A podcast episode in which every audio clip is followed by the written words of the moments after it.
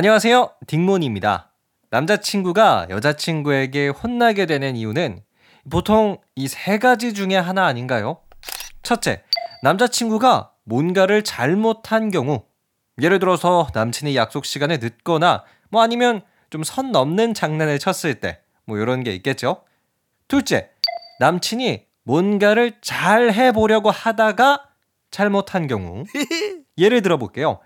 여자친구의 기분을 좀 풀어주기 위해서 약속 장소에 가는 길에 꽃집에 들렸어요. 근데 꽃집에 사람이 좀 많아서 약속 시간에 오히려 늦어버리는 뭐 요런 거죠.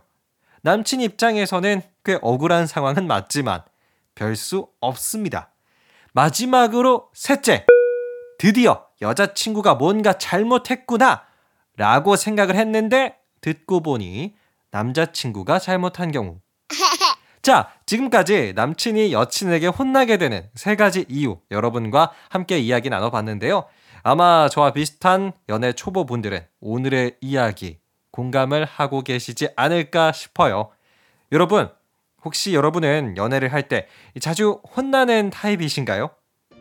그게 아니라면 혹시 우리 연애 고수분들 상대방의 혼나기 스킬을 피하는 방법이 있으신가요?